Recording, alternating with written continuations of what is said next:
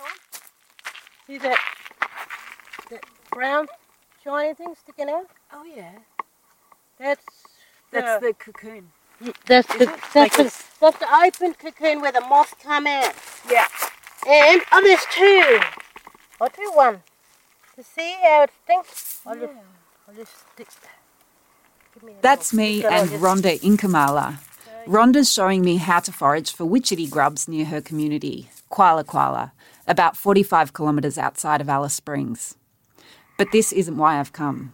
I was interested in getting the internet going because um, then we were we could communicate with um, people through email. Um, you know, I don't want to get into Facebook or any social thing because yeah, it's just I just don't want to go there. I'm Ellie Rennie, and this is Disconnect, a podcast about the internet in remote Australia. Between 2010 and 2015, I worked on a project with the Centre for Appropriate Technology in the Northern Territory. It involved putting computers and internet into homes in three small communities. One was Kwale Kwale, and that's how I met Rhonda and Trudy Inkamala. I want to share this story as it speaks to some of the problems of doing research in remote communities, particularly when you want to leave something of lasting benefit but fail. It's also a story of intergenerational needs when it comes to communication technologies. I'm recording this some five years after the Home Internet project, and there's no Wi Fi at Kwale Kwale now. But that's not where the connectivity limits stop. Rhonda and Trudy struggle to even get phone service. So do you, so you still don't get mobile reception at your place though? Um, if you, you can't use your phone there. I, I usually just put it near the um, TV, and then I'll get reception. Oh. Yeah. So you can get some reception. Yeah. Oh, that's good. Yeah, right. But just next to the TV. Well, uh, we put it near the TV so it can, you know, call come in, and then we try go out to the veranda and just find a little spot, you know. Oh wait, wait there, just finding a good spot. Has anyone got a telephone line at the moment there? No, but uh, we got no phone. It's important for Trudy to have access to the outside world for lots of reasons, her health and safety being just one of them. But it's not that simple. Even if mobile reception was easy to get at Kwale Kwale, it could create bigger issues. Like I've seen young people, they are not locked in their room on the mobile. It's social media. When, when you know, if mom go to sleep, you can still see a light. You know, if you come up, get up in the middle of the night or whatever, you can still see the light the young people, you know, they still it must be twenty four seven for them. So while it's kind of complicated, it seems like it's unanimous that the Kwale Kwale community needs to be connected to the outside world. And Rhonda and Trudy have tasked me to try to help figure out how to make that possible. Enter Mark Sulikowski from Telstra. It's a few months on from my visit to Kwale Kwale, and I've got Mark on speakerphone standing with Rhonda at the school where she works in Alice Springs. Do you want to describe for Mark where you get phone signals at the moment or at all, if you get them at all? Um, we have to, like from where we are, we have to e- either go uh, up on a hill or go down to the main road near the main road, so we can have a look at the towers that are on um, on the MacDonnell Ranges here in Alice. Those big towers. Yep. Yeah. So if we can see them, then we can get reception and ring up, you know. Okay. If we What find about- if we find a little spot, you know, where where the um, little lines come up. yeah, yeah, yeah.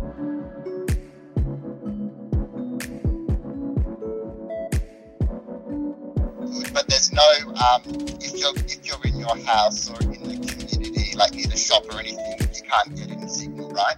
Where we are, we um, our town and shopping is Alice, so we yeah, right we live out on um, lots on blocks. On blocks, yeah. And there's Yeah. no signal, no signal at the blocks. Now where we where we are in the house, nothing because there's hills. It's surrounded by the mountains and hills, and Yeah. we- we're in a little valley. Okay. Right, just writing all this down. Um, So, Rhonda, when I spoke to you, you said that um, there might be a spot in your house near the television. Oh yeah, when the TV was going, and we could get. I used used to put my mobile phone near the TV and it'll ring, but you know, going outside, sort of finding a little spot. Yeah. Yeah. Or leaving it there and answering the phone through there and talking. yeah. So there might be. That's interesting. So there might be a, like there's a, probably a few options we could try, Rhonda. yep. um, to see what we could do. I think we could like we could look at putting a um, like an antenna on your house Mhm. to see to to grab to see if we can grab the signal Yes. from coming from the towers, Yep.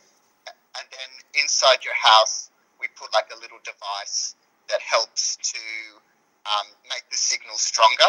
So, it, like if you had some signal near the TV, it must mean there's a, some signal can there is some signal coming to your house, Yep. even if it's very poor. So we could try that Mhm. as one option, just to see. Can't promise anything, but we Mhm. could see Yep. or, or if you're getting the signal like down by the main road, um, do you do you um, do you have a car as well, or some some of your fa- family or friends have a car? Yeah, we've got a car. Yep.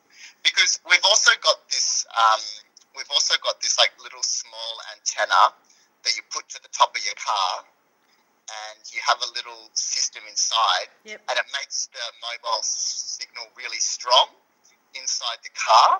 So it could be that you could find a spot in the community. You wouldn't have to drive so far. Maybe it's just a few meters away from your house Yep. that there's a re- really strong signal. So there's two things we could try if you'd be interested. Yeah, I'm very much Uh, interested. Because We said goodbye to Mark with a sense of optimism. Two options to try. But I did have a niggling feeling that our end goal, actually getting phone service, was something Rhonda and Trudy had told me they were wary of. When we spoke last time, you were a bit concerned about mobiles in the community, though. So this will only be a mobile phone solution. It's not a payphone. No, that's a good one because then everybody, you know, get their prepaid things and pay for their own bills. Yeah. yeah. When they go out there, we'll follow up and see how it all goes with you. Does that sound all right? That's really good. Thank you, Ellie.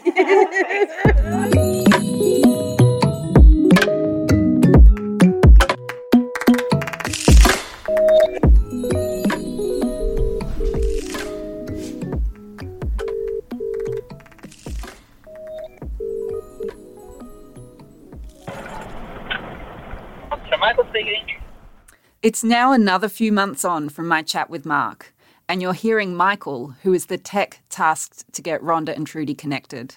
Uh, my name's Michael Perez. I'm a remote installer for Telstra. I'm based in Alice Springs. He's been out to Kwale Kwale, and I've called him to find out what he found out. And how long have you lived in Alice Springs for? Did you grow up there or? No, I've been there 10 years now. Uh, 12 actually. That's a long time. That is a long time. Never left. Do you love it? I love it. Yeah, it's, it's home.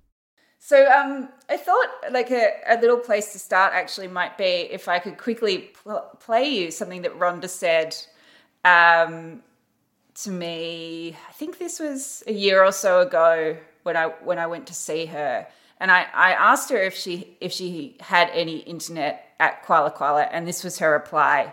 I hope you can hear it. I play Michael the clip you heard a few minutes ago. Rhonda telling me about the difficulty getting service at Kwale Kwale. So I thought this was rather strange that Rhonda said she could only get reception near the television. Do you have any thoughts on that?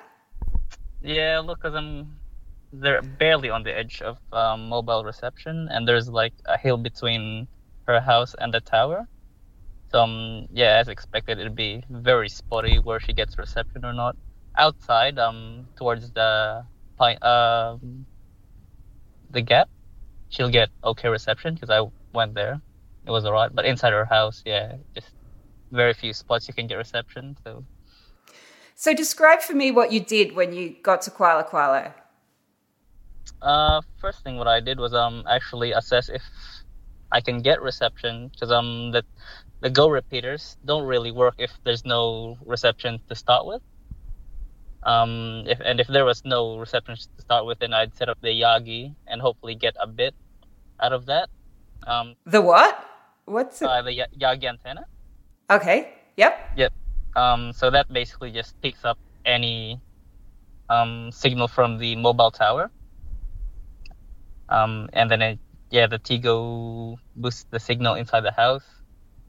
So yeah, the first thing I did was just to see if I can actually get reception, which outside I can. So um, I went ahead with the installation, um, assessed where the best place for the antenna would be mounted, um, and confirmed with them if it's alright to place the antenna there.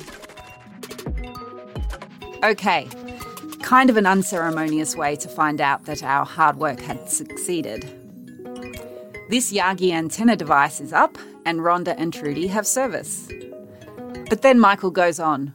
Because uh, have you've been to Kwale Kwale, right? Yeah, many times. Yeah. There's um, there's like five houses at the front, so they got phone infrastructure there, and then between those five houses and Rhonda's house, there's a small hill. so um, the people at the front would get better reception than um than. So do you think so? The people at the front, they could use phones already. I reckon so. Yeah. it's just Rhonda's house, yeah. So it's just Rhonda's house that didn't have it. Okay. Because I, yeah. A funny story is, yeah, all the people at the front, they've got phone infrastructure. Um, they've got cables underground there. It's running off what we call a SCAD.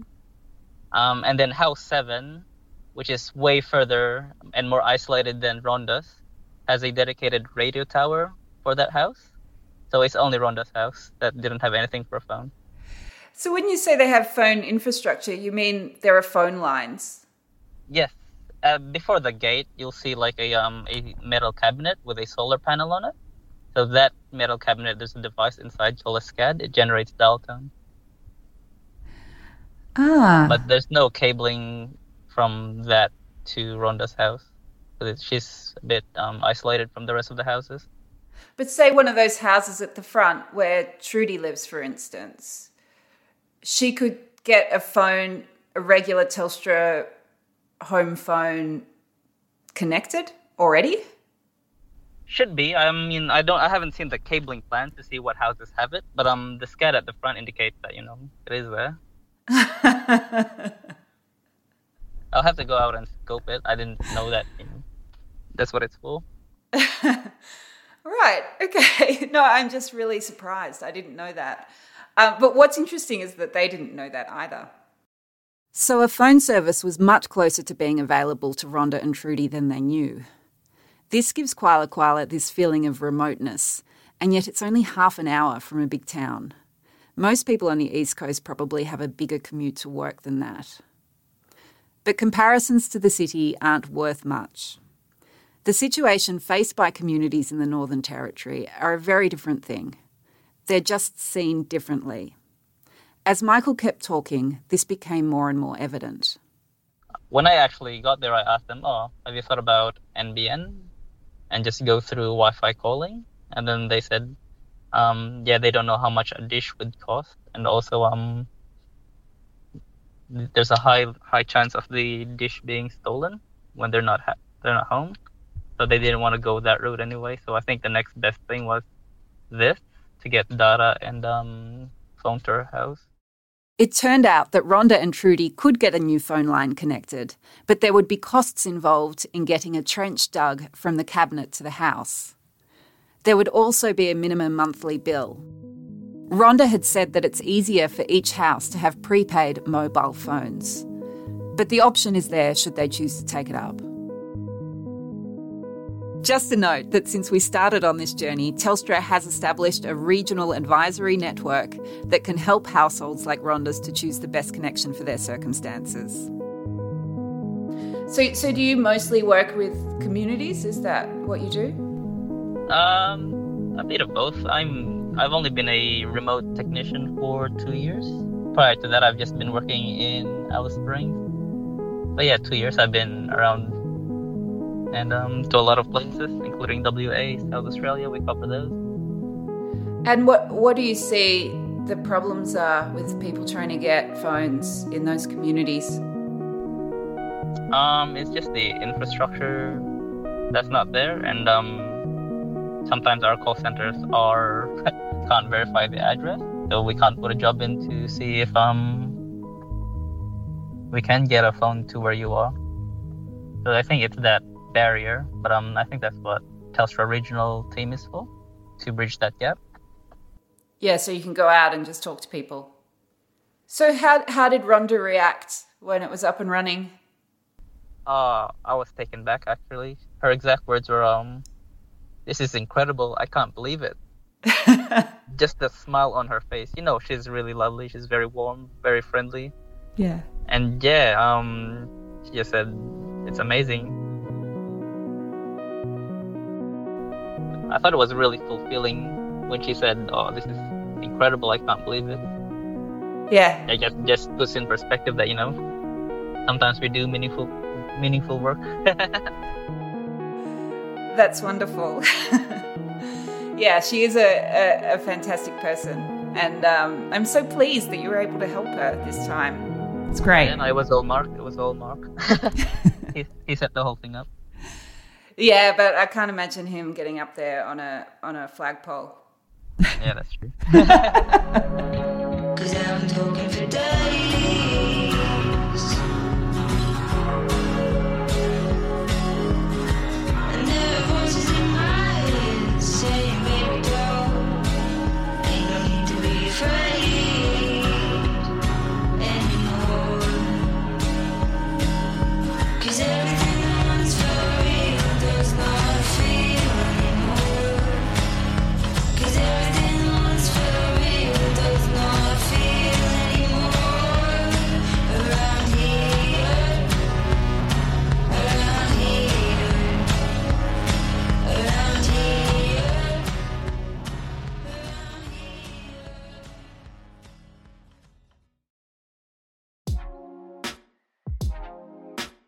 That song was Around Here by Tia Gostelow from the album Deadly Hearts 2, courtesy of ABC Music, licensed by the Australian Broadcasting Corporation. We'd like to thank the elders of the regions we travelled to in the creation of this podcast and during the research that underpins it. Disconnect is produced by RMIT University, led by myself, Ellie Rennie, Indigo Holcombe James, and Tyson Yunkaporta. Our producer is James Milsom, with production assistance from Campbell McNolty. Telstra is funding the project as an action within their Reconciliation Action Plan 2018 to 2021. The Indigimob program worked with us on this episode. Indigimob is a partnership between First Nations Media Australia and Telstra.